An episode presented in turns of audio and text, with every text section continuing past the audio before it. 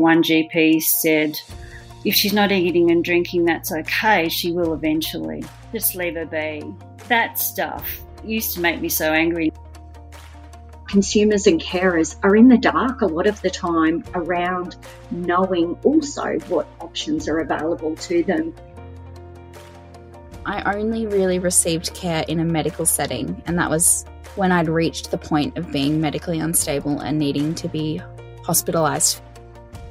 Almost all of the guests that we've had on this show have talked about the barriers that they've faced when they were looking for effective treatment. There is an absolute limited understanding around what to do or where to refer these patients. So, we've decided to spend this entire episode looking more closely at these roadblocks to care, what caring professionals are doing to address them, as well as what we can do ourselves while we're waiting for things to change. There are so many barriers that people may encounter when they're reaching out for eating disorder support. This is the Butterfly Let's Talk podcast from your friends at Butterfly, your national voice for body image issues and eating disorders. I'm Sam Eichen. The common barriers or roadblocks to care, if you like, can include things like a lack of specialist clinicians, lack of trained GPs to recognise the signs and offer support themselves or refer you on to a specialist. And then we have other things like the stigma or ambivalence that stop people looking for help in the first place. And of course, then there's the cost of care, which can sometimes be prohibitive.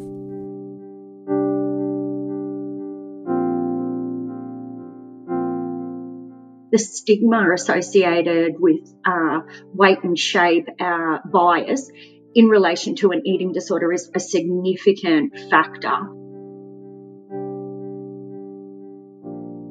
I am Dr. Kim Hurst.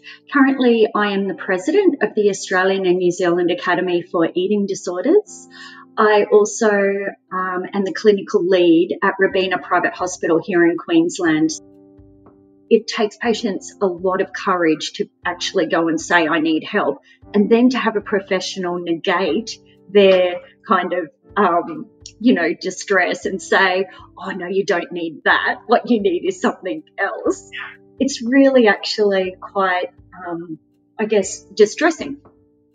Most of my patients come to me and say, I don't feel sick enough. I'm unworthy of care. And I, that's one thing that I really think needs to change in terms of educating, particularly the frontline workers. Someone who knows all too well what Dr. Hurst is talking about here is Imogen, our next guest. And like so many of us, she's been on a very long and windy road to recovery.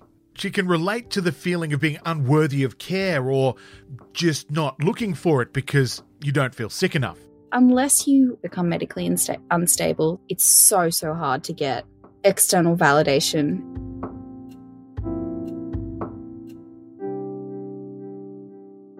I developed an eating disorder when I was around 16.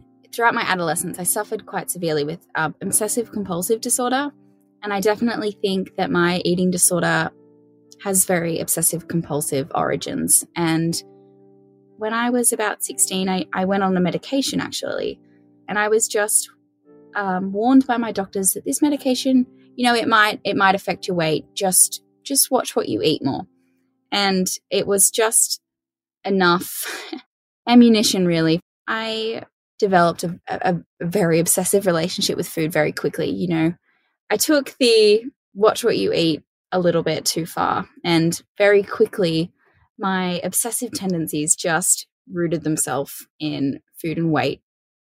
It lends itself to a lot of a lot of shame, I think, uh, and shame is not conducive with healing. You can't you can't heal from something that you're ashamed of, and I also think it leads its it lends itself to a reluctance to seek help again, which is certainly also not conducive with healing. You know, help and external validation is such a pivotal part of recovery.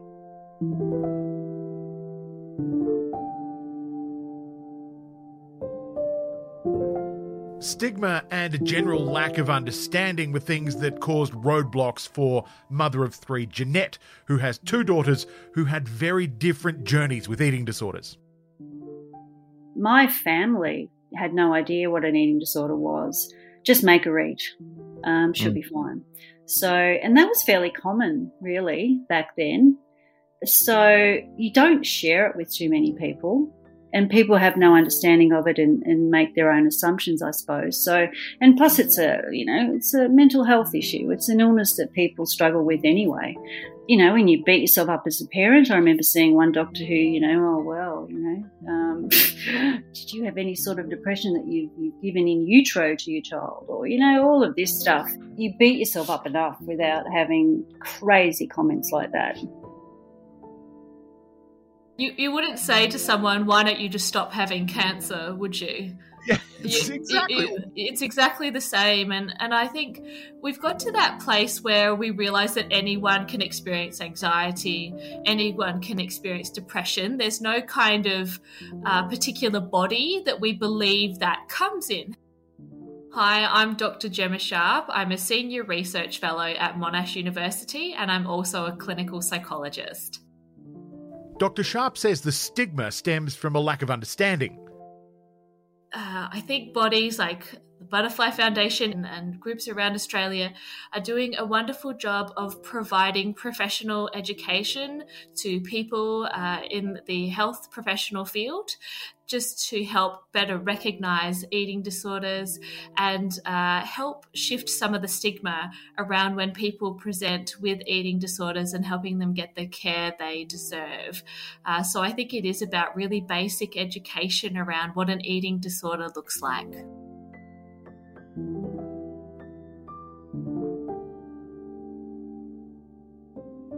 The next roadblock that Dr. Sharp told us about is one that we covered way back in the very first episode of this podcast, right back in episode one of season one The Tyranny of Distance.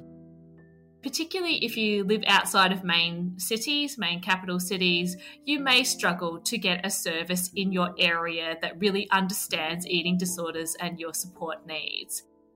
It was quite confronting that we were in a, a regional area where the GPs had no understanding of, of our issues and no clear pathway.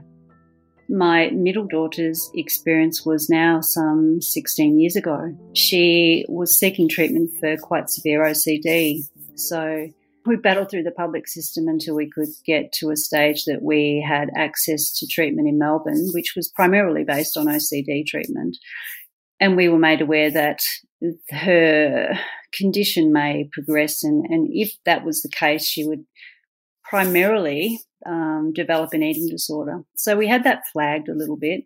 Unfortunately, because the only treatment available for her was in Melbourne, we were back and forth to Melbourne for a number of years. And unfortunately, it did develop into an eating disorder.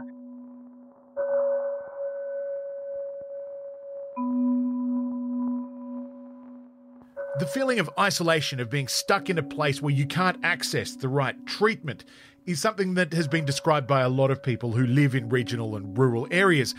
But recently, it's something that people who live in cities have been experiencing too. But of course, we're also in the middle of COVID lockdown in Sydney, so it's it's just added that additional additional challenge. My name's uh, Alex. I'm uh, a father of uh, three daughters and um, currently based out of Sydney. Um, we've uh, been going through the process for for some time now with with my daughter's um, eating disorder.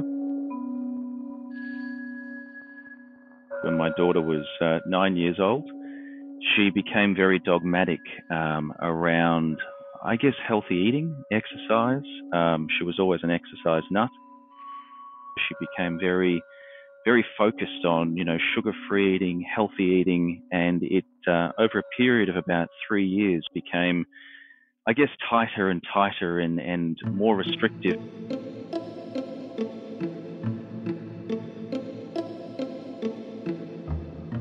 As we record this, Alex and his family are stuck together in lockdown in Sydney. But unfortunately, this isn't their first experience with lockdown. We had actually just arrived in Melbourne in, in March of, of 2020. And of course, we went into the COVID lockdown. So for the space of about two months there, you know, my daughter was homeschooling. She was uh, with her with her two sisters as well, and um, we were in a small townhouse there in, in Melbourne, and quite a tight space going into winter. So you can imagine it's it's not the best environment for you know a teenage someone who's going into puberty. And on top of that, she she couldn't exercise outdoors. After their experience in Melbourne, Alex decided to move the family back to Sydney so that they can access the right care. And things were starting to move in the right direction. At the moment, we currently have her engaged in a out of hospital program, um, which is essentially us rocking up to the hospital once a month for some, you know, some weigh-ins, some obs, uh, a little bit of a talk with uh, with one of the experts there, and um, we also are in between psychological services, so we're trying to engage with a new psychologist at the moment. But of course, we're also in the middle of COVID lockdown. It's just added that additional additional challenge on top of that as well. The impact of COVID on our country hasn't been insignificant. Butterfly reported a surge in calls as lockdowns started last year. And over the last 12 months, Australia has experienced a surge of around 40% in eating disorder presentations. And that's not including the people who aren't reaching out for help. And our next roadblock certainly isn't helping with this increased demand. There's also things like a lack of trained uh, clinicians in this space, unfortunately.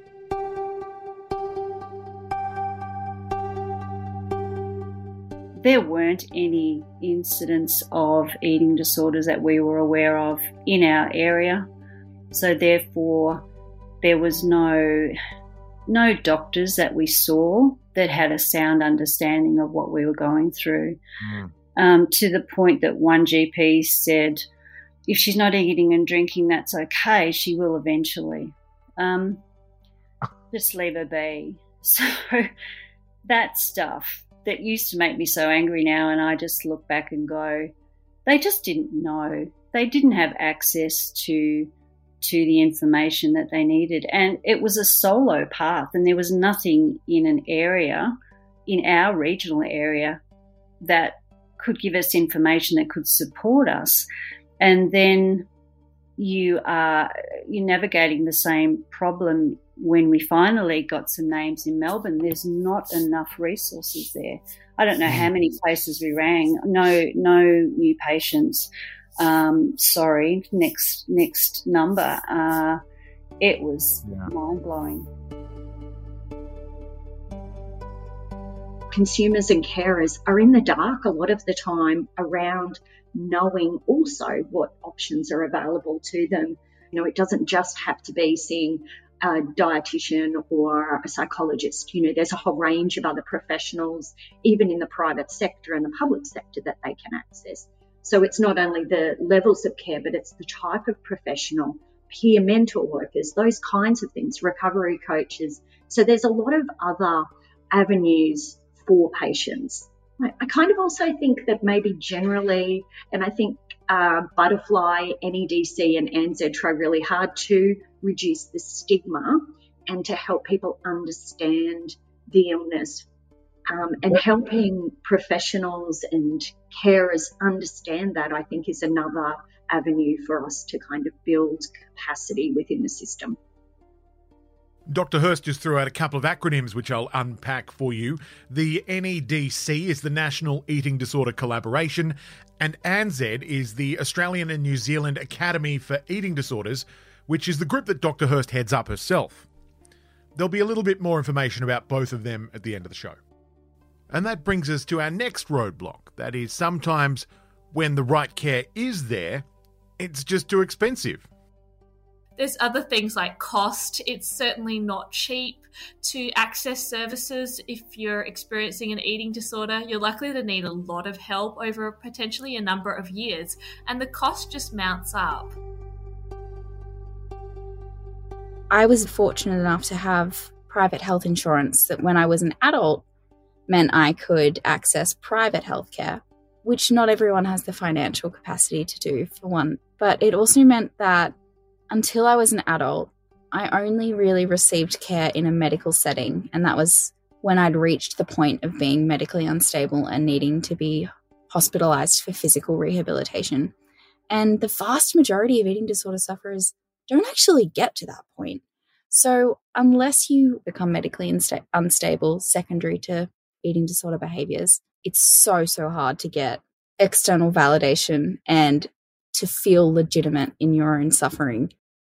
Unfortunately, COVID is one of the roadblocks that we have absolutely no control over. But many of the others are things that we can work on. And Dr. Kim Hurst says there are some very encouraging signs at the moment. Things like the introduction of Medicare item numbers for eating disorders and eating disorder specific mental health care plans. Probably at least 10 or 15 years ago, there was such an under resourcing of professionals that actually understood how to assess, diagnose, and treat eating disorders. So I think the system now is starting to actually progress in terms of us getting more clinicians into this space.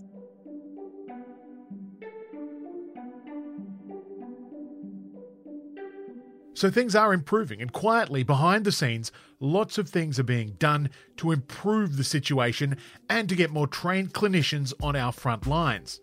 The organisation that Dr. Hurst heads up, that's the Australian and New Zealand Academy for Eating Disorders, or ANZAED, is in the process of launching a massive credentialing system in a joint operation with the NEDC, that's the National Eating Disorder Collaboration.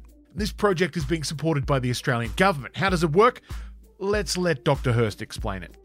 Basically, what we're doing is we want to help um, people that are experiencing eating disorders access the right care at the right time. We want referrers to actually know who to refer to, and we want um, uh, lived experience and consumers and carers know that there is a pathway and a system that's going to support them and guide them. So, um, you know, it's a massive project. The uh, Department of Health, so the government, have um, funded us uh, just recently out of the budget to actually now implement the credential system. So, that for me is super exciting. It includes workforce development, um, training and supervision incentives, um, just a complete kind of overhaul, I guess, of uh, the way that uh, access and care is going to be provided. Um, wow. Was, yes, it's really like I'm super, super excited by this. I think um, we've done enormous amounts of consultation within the sector um, with lived experience, and they want it. You know, they're they're the driver. They're saying, you know, we want to be able to access a system that we can navigate through and know that we're going to get care because early intervention is key, right? So yeah, we don't absolutely. want to be wasting time, um, you know, trying to find someone. We want to find someone and know actually they've got the skills.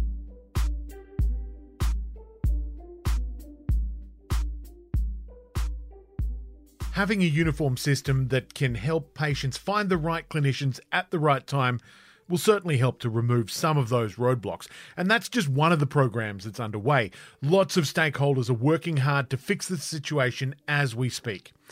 But let's go back to our lived experience guests and see how they coped with the barriers that they faced at the time. I've been in a place where I was approved and my sickness was validated, and people were like, okay, you know, you do have an eating disorder because you quote unquote look like one or you've you meet the stereotype. Um, but I've also been in the other place where you are quote unquote healthy, apparently, and you know, you don't meet the stereotype. And so I knew that no matter where I sat, I didn't feel worthy of recovery. And I felt so ashamed. And so I think the realization came that I was never, ever going to satisfy anyone's idea of sick I have to do this for myself because otherwise, if I'm constantly basing my worth on external factors, I'm going to feel constantly unworthy.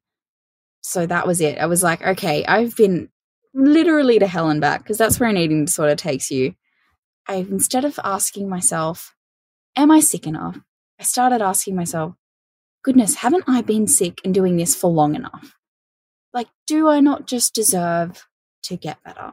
Because we do. Oh my goodness. No one deserves to suffer. We had to persevere. I always persevered. Just keep asking questions. Keep ringing who you need to ring. we had to, and, and it panned out in the in the end. It's just difficult, but it's worthwhile. You you can't not do it. It's unfortunate of all, and I could list, and you could list, and lots of people could relate to all those comments that a medical person or a GP or or anybody has said to you. You know, I was told at one point she'll never get better. Why are you bothering? You just retain those things, and it either drives you or it squashes you. But um, j- just persevere and, and trust your instincts, really. We've worked very hard to try and be as inclusive as we can and allowing the three of them, I mean, the three of them are very tight knit together, but they just don't know what's going on in, in their sister's mind. And so we try to explain it to them. We try to sit them down and say, look, this is not something that we want to see, you know, you guys take on board. And that's always a concern of ours is that our other two daughters will take some of that. We work with them to understand. We talk it through all the time as a family. But they see things. They've seen the screaming, the yelling. That they've seen all this. And so how do you how do you explain to them what it's all about? I think therapists have tried. You know, they've, brought my other two daughters in and tried to explain that and tried to have some conversations. But to be quite frank, we need more of that. A lot more of that. As it stands, we have an increasing demand for services from a system that was already struggling. But there are a few things you can do. Firstly, we're advised to find the right doctor. If you don't have a GP who you feel gets it, look for another one. There are lots of organisations who can link you up with the right doctor, and I'll throw out some details in a few minutes. I think even patients themselves might consider upskilling the person they're talking to, their GP, and go, hey, have you ever read about this about eating disorders? You might consider doing that. So I think these learning opportunities can come from anywhere. I think there are people in the media as well, more mainstream media. There are people on social media channels as well pushing for greater understanding of these misunderstood conditions. So I think there are a lot of pockets really trying to do this well, and it's just about people being open to hearing the message. If you know what sort of specialist you need, but you can't find one that's available, put yourself on as many wait lists as you can find. Appointments do come up eventually, and if you're not on the list, then you're not going to get a call. And while you're waiting, you can start making baby steps towards recovery yourself. The chances are there's a support group near you. And if you can't get to them in person for whatever reason, a lot of them are being held online at the moment. There's also lots of resources online that you can access from almost anywhere. Stay with us for some more details on those in just a moment. I'd also like to point out that Dr. Gemma Sharp has been working to improve the system herself. She's the brains behind the AI bot called Kit on Butterfly's website. It's a 24 hour service that helps connect people with information they need to get support, and I'll throw out the details for how you can find Kit very shortly. And Dr. Sharp says that on a national level, some really big steps have been made in the last couple of years. A wonderful recent example of that is the introduction of the eating disorder plans back in November 2019. There is no way we would have thought in the past that that would ever happen, that eating disorders would have their own specialized plan under Medicare. And it was people lobbying the government, lobbying Medicare to get this done. And I think that was a huge step, and that has started momentum in the recognition of eating disorders getting extra treatment, specialized treatment, etc. Uh, so I think that was a huge victory for all of us. If you need support for an eating disorder, you can call the Butterfly National Helpline over the phone on 1800 334673.